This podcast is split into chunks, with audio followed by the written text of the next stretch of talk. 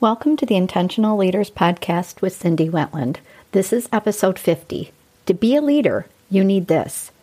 And it's not technical knowledge. Hi, I'm Cindy, an educator, certified coach, and passionate learner on all things leadership related. It seems like just yesterday I was fresh out of grad school, wanting to make my way in the world, longing to make a difference to people, to team, to the business Little did I know how challenging it would be. Fast forward several decades later, I've made a career of leading while teaching and coaching thousands of leaders to be at their best, most effective selves. Along this journey, I've captured so many insights, lessons, and techniques on how leaders become amazing, and also, as leaders, when we get it wrong. I'll share them all right here because I founded Intentional Leaders to provide easy access to these kinds of lessons and equally important to help you build the presence, confidence, and credibility you need to be the leader that everybody wants to work for. Because I know leadership has its challenges, but learning to lead shouldn't be one of them.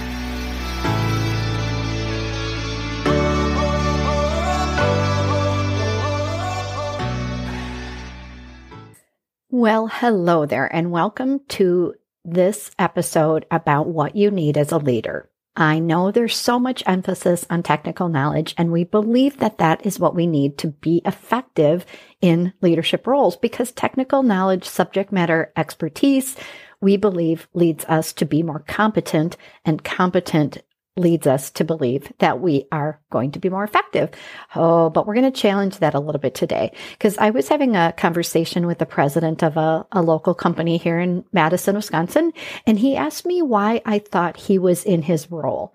And I thought it was an interesting question because he's been in the position for quite a while and well before we started working together.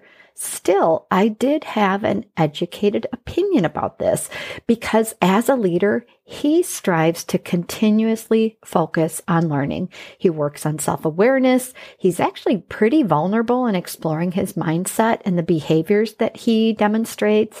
And he's consistently asked for my feedback on his effectiveness or his approach. And I'm not meaning in a bad way, like that he has self doubt or a lack of confidence, but more so in the quest for impact and clarity and focus. And these are qualities that I admire and I believe are critical to leadership effectiveness. And these are the reasons I believe that he is in his role because I think someone else saw and valued these qualities and characteristics and they put him in a position to use them.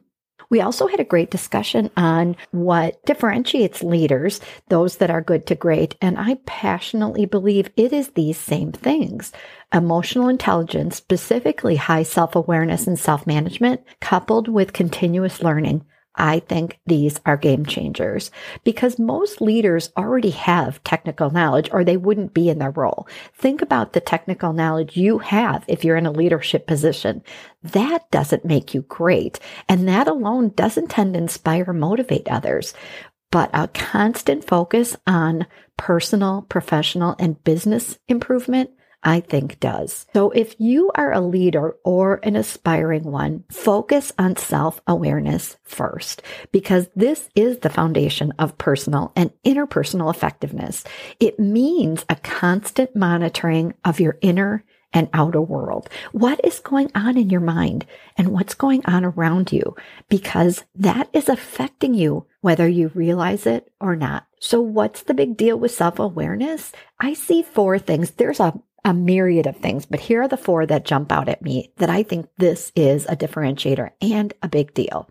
One is, are you deliberately using your strengths? Because if you lack self awareness, then you may not even know what they are. You may downplay them or you may not be strategically using them in your role. And I think that is huge. Number two is examining your unconscious thoughts and how they translate into your beliefs and habits and actions is of the utmost importance. We tend to go through life automatically doing things. I've heard up to 90, 95% of the time, we're just doing things without even thinking about them. And as a leader, that can be really problematic for you. So you really want to examine what your thoughts are and then how they affect the practices and also how you treat people and you treat your employees and how you influence and motivate them.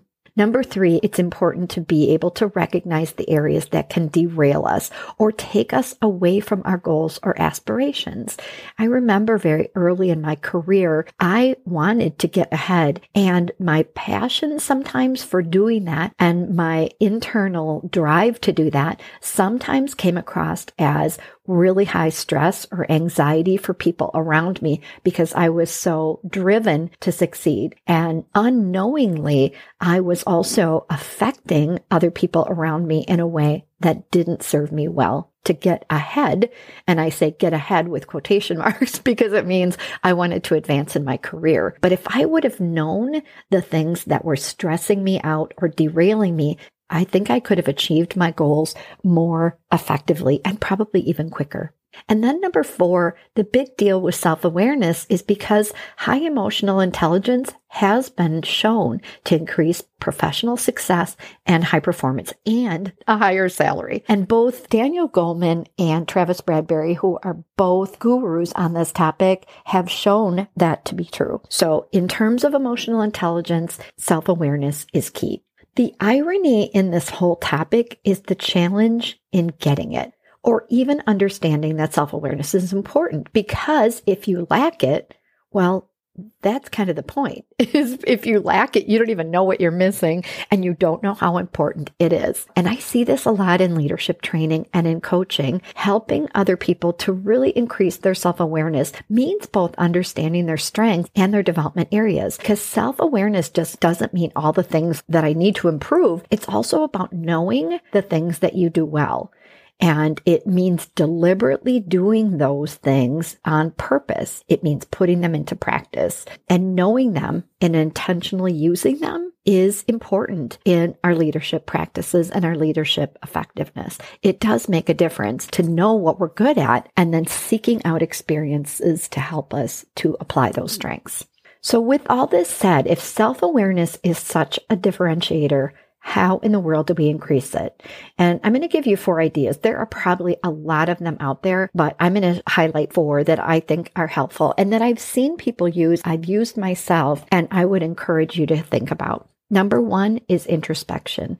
This is why people say, Hey, why don't you go out and journal or meditate or all of those things that force us to pause and look within, look inside. And I've done some podcasts about this ability to look what's going on in your brain, what you believe, the things that are important to you. And that constant process of introspection is important. And that's one way we can bring our self awareness and raise it to a higher level, bring it to the surface. The second, I believe, is focused learning. In my training, a lot of times I build in quizzes or assessments designed to increase self awareness, whether it's the knowledge they have in their brains or whether it's how they're coming across behaviorally, communication styles, values assessments, all those things. Focus learning can help us bring to the surface and create awareness of where we're strong and where we need to focus. Third area is feedback from others. And sometimes feedback is given to us in a way that uh, causes a lot of defensiveness or is stressful or heightens our anxiety. And especially for people that are perfectionists or really put a high value on showing up in a way that's really effective, sometimes getting that kind of feedback can be really, really difficult because it might be a surprise and it might be a blind spot. But I think seeking out feedback from other people is essential. And even if you get feedback and it isn't delivered in a great way, being able to really find the nugget in there, find the truth, find the, the part of it that you need to learn from is so important. Having a practice of not just being gracious cautious in receiving feedback, but actually seeking it out, I think is really important. The last approach to increasing self awareness is the use of assessment tools. I am a really big believer in assessment tools because we can do self assessments and we can do a lot of those things paper based, but it isn't as reliable or valid as using some really great tools that are out there. I'm a big believer in this. And in my practice, I've been using so many tools over the years that are designed to increase self awareness. One is the DISC assessment. And if you've ever worked with me, you probably know that I put a lot of emphasis on understanding DISC. And DISC is a behavioral profile. It allows us to understand how we typically behave and what are our patterns in terms of how we communicate, how we prioritize our work, the things that energize us and stress us out. I am a huge fan of the DISC assessment for that reason because it does heighten awareness. The second is Myers Briggs. MBTI is also a useful tool. It's a little bit different from DISC because DISC is more about our behavioral preferences and Myers Briggs is more about our cognitive functioning, how we tend to think about things from a cognitive basis. But I think also it does give people a lot of insight into, again, similarities or differences. It is a little bit more complex than DISC because DISC has four main behavioral profiles. Myers Briggs has 16. So it tends to be harder to remember. A lot of people say, Oh, I, I took it, but I don't remember my letters. But it certainly gives us great insight into our preferences and also how we're similar or different than others. A third one that I've used a lot is called the Individual Directions Inventory or the IDI. This is more about knowing your emotional motivations and the things that energize you. I kind of think about this as a smorgasbord and where would you run to in terms of a smorgasbord? Would you run to the pasta? Would you run to seafood? Would you run to cheese? Would you run to the vegetables? We run towards certain things that we enjoy doing in life. We get emotional energy from it. Some things we couldn't care less about, like seafood for me is like Ew. I would not be running towards that. But give me a good prime rib. Ooh, or cheese. Yes, please. Uh, I would totally be running to that. And individual directions inventory gives us a sense of our motivational priorities. What do we get energy from? And then the last one that I've done a lot of work with is just a leadership 360. And that means getting a 360 view of what our strengths and challenges are from a leadership perspective. We analyze ourselves. We get feedback from our boss, our peers, and our direct reports. Having a 360 view of our leadership practices and our effectiveness can also go a long way, not only to increase self awareness, but to understand what different stakeholders want from us, because our boss might want something very different than our peers or our direct reports. So that gives a great view. So the point of all of this is when I think about leaders that I've worked with over many decades, what tends to differentiate leaders is I think the following things.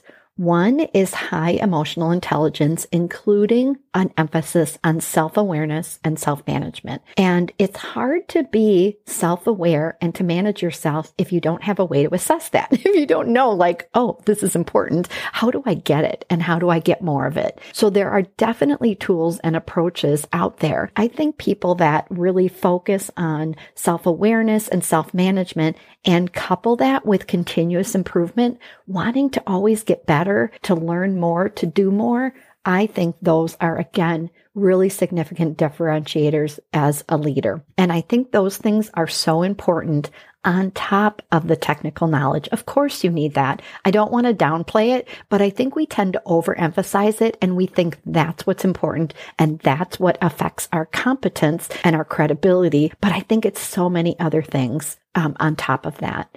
If you want to increase your self awareness, take deliberate action towards improving it, whether that is through introspection or learning or feedback or using one of many really awesome feedback tools. Focus on what you're good at and what you need to improve. And I mentioned Daniel Goleman is a guru on emotional intelligence. He's got a really interesting way of framing this because he said, if your emotional abilities aren't in hand, if you don't have self awareness, if you're not able to manage your distressing emotions, and if you can't have empathy and have effective relationships, then no matter how smart you are, you're not going to get very far. Oh boy, Daniel Goleman, I think that's a keeper. And my hope for you is that it inspires you to seek out some ways to really focus on increasing your self awareness. It's been a game changer for me.